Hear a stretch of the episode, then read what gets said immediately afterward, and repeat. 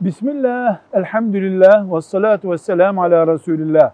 Derneğe, vakfa gelir sağlamak için açık artırmalı bir satış yapılabilir mi?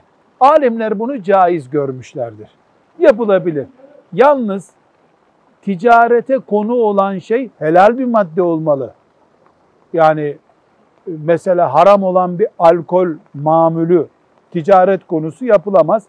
Bir de almaya niyeti olmayan birisinin fiyatları kızıştırmak için gelip de ben şu kadar alıyorum diye fiyat artırmak için ahlaki olmayan bir şey yapması durumunda yanlış iş olmuş olur.